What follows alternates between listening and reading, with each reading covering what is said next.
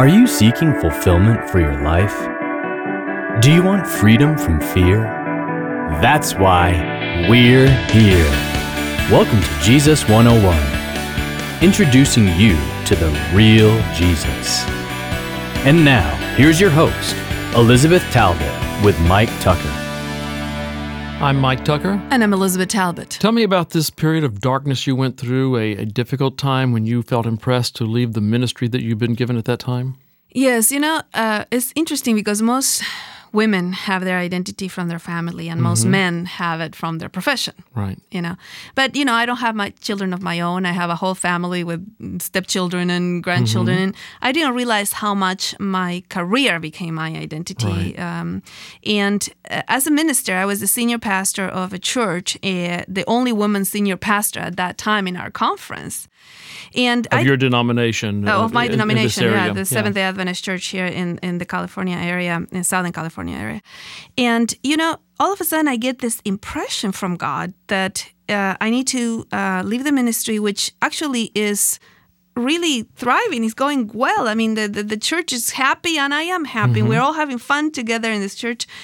That I have to devote myself to studying because uh, there will come a time where a ministry is given to me that I won't have time to study as much, and I will be, you know, which is what happened eventually with Voice of Prophecy. But I didn't know that then, and so I am kind of arguing with God: Is this really true? I mean, am I supposed to leave the ministry? So I go to different mentors, ask them, you know, what the situation is, and they say, well, we think that God, you know, is telling you to do this. You know, I think that sometimes God does speak to us through an impression, but we have to make sure, as you did, that this uh, agrees with His word and with the counsel of godly men and women around yes, us. I went through a whole process because in this case, it wasn't something that was um, something natural that would Mm-hmm. happen at that time. And, and because I'm cautious, because I know a lot of people say, well, we have a dream, we have this. And I mean, God doesn't speak to me that way. He gives me a strong impression and He Yeah. confirms it in many different ways through the word, through other people, etc.. M- Mine is, is very similar to that. Uh, I've never heard his voice audibly, and I've never had a dream that you know foretold anything or Mm-hmm. gave me instruction. But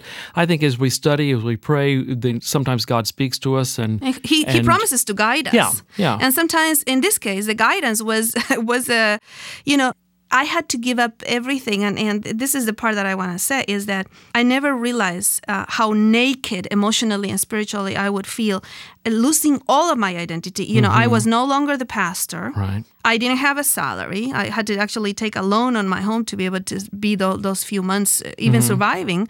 I didn't have insurance. I had nothing. Yeah. And all of a sudden, I found myself in a well, who am I at this moment? It's a very difficult place to find yourself, and I've been in that place as well. It's a, a, a too long a story to tell, but but when you strip yourself of those things, or when you find yourself stripped of those things of your mm-hmm. identity, then Of it your leaves security. you your gives you some- security, your mm-hmm. identity. You don't know where you fit, where you belong, and maybe some of our listeners have found themselves there too. Mm-hmm. Today, we're going to talk about when Jesus stripped himself of an identity that he'd had since the beginning of time, and he did it for a specific purpose. yeah, and it, and it's, it's not comparable to anything No. that any of us could have gone no, through. it's much greater. I mean, yeah, thi- this don't- is I huge. Yeah, I don't think we'll ever understand why he left until we go to heaven and we realize when we celebrate Christmas, we are recognizing that he left heaven, which we Mm-hmm. right now don't fully know what it looks like. We only have revelation through God's word.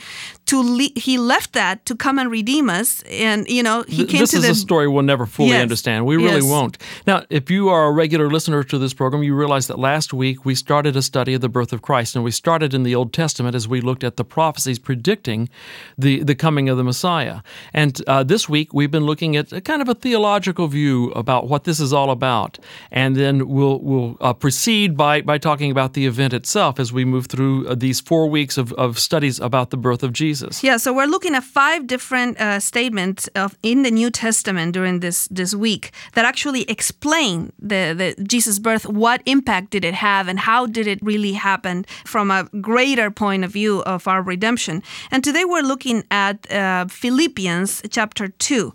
Now, Philippians is um, a very interesting book because Paul writes it while he's in prison And yet, the main topic of the book of Philippians, of the letter to the Philippians, is joy. I mean, Yeah. how, how paradoxical is that? Yeah, and only only an experience with Jesus can give you the ability to write a letter about joy and experiencing joy in the presence of God while you are in prison. And and prison in those days was not quite what it is today. There was no society for the protection of the rights of prisoners, you know, like we have today. No people looking after the environment of where a prisoner is housed. Yes, it- it was not- bad. this was Yeah. Mm-hmm. not a pleasant situation to be in, and yet in the midst of that squalor, in the midst of that horrible situation, the Apostle Paul found joy and shared that with the believers at Philippi. It's incredible. And actually, I went to Philippi and I saw the cave that supposedly was the, the jail Mm-hmm. where he was. And, and it was unbelievable that he actually could write uh, this. Uh, if you look in a concordance, the word joy, you'll see how many times in this book he repeats the Mm-hmm. word joy. And, and the fact that, you know, he decides to take this letter and teach about Christian living. But in the midst of this teaching of Christian living, we get this Christological hymn, which is a hymn that many people believe that the first century church used, in which what Christ has done is explained almost in detail and, and actually is done in a poetic way, like it would be a song. Mm-hmm. And this song is found actually in Philippians 2, starting with verse 6 to 11, but we're going to pick it up on verse 5 of chapter It 2. says, Have this attitude in yourselves, which was also in Christ Jesus, who, although he existed in the form of God, did not regard equality with God a thing to be grasped, but emptied himself, taking the form of a bond servant and being made in the likeness of men. Okay, so this is how this hymn starts. It's very interesting that um, this hymn starts before the incarnation. It starts mm-hmm. before the night of Christmas, before God became flesh. And he's trying to give us what did it look like before Jesus became Jesus? And he's telling us that Jesus was God, that he had all the rights and privileges and all the adoration that came to God, pre-existent, uh, omnipresent, omniscient. He all of those things belong to Jesus, and he decided for the sake of the inhabitants of the rebellious inhabitants of one tiny little planet to lay that aside, to empty himself and to be a servant. In fact, more like a slave. Yes, yes, yes. It's very interesting because it says here, he existed before the incarnation, before Christmas, in the form of God. That was Yeah. his form. He Yeah. was God, and he could have hold on to those rights and say, Mm-hmm. "Look, I'm God. I'm never going down there." And who's going to argue with God? Yes, yes, and, and he God could is have, God. He doesn't have to do anything else. Doesn't have to prove anything to anyone. and he could have uh, held on to that. He had to give up all kinds of prerogatives to become a baby in a manger. He had to give up his right to be God.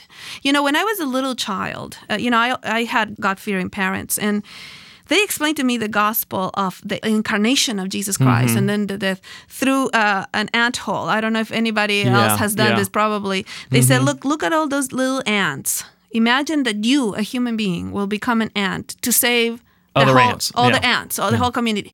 And they and I did imagine that as a child. And Mm-hmm. they said, well, this is the beginning of a glimpse of what God had to do for us. If you've ever gotten ants in your kitchen, you, the last thing on earth you want to do is to save them. And yet, you know, we were the rebellious ants against God. They, we were ants in the kitchen, and yet God Himself said, I want to save them. And so here's what I'm going to do.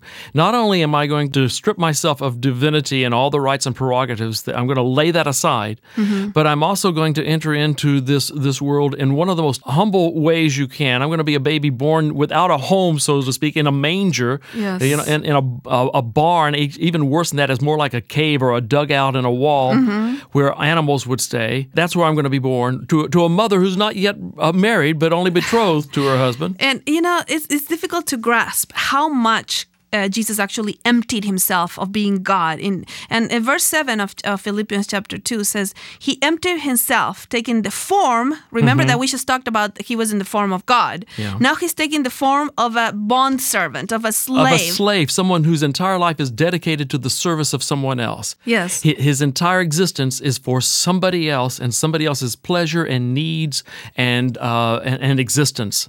on top of that, he says he's now going to be made in the likeness of men. Man. Now, he's God, but he's also going to be man. And of the men, the, the most uh, humiliated one. Mm-hmm. And then, of course, after the second part, so you think of this hymn as in parts. First, pre incarnation, then what he meant to be incarnated, becoming a, a man, and of that, a slave. Yeah. And now we're going to go to the cross. he didn't come as the CEO of a Fortune 500 company. Which he could have. Mm-hmm. He could have. He did not come as a great king of, of a great nation. He came as the the thought to be illegitimate son of a poor man. Hmm. Uh, and, in fact, unwed mother and born in very humble circumstances. That's what he chose to do. That's right. And then the text continues saying, But on top of that, he was in the appearance as a man and he humbles himself in the worst possible death, which was the death on a cross. So pre incarnation, then we come to the humility of becoming man, man, then we come on the death, and then we go post incarnation to what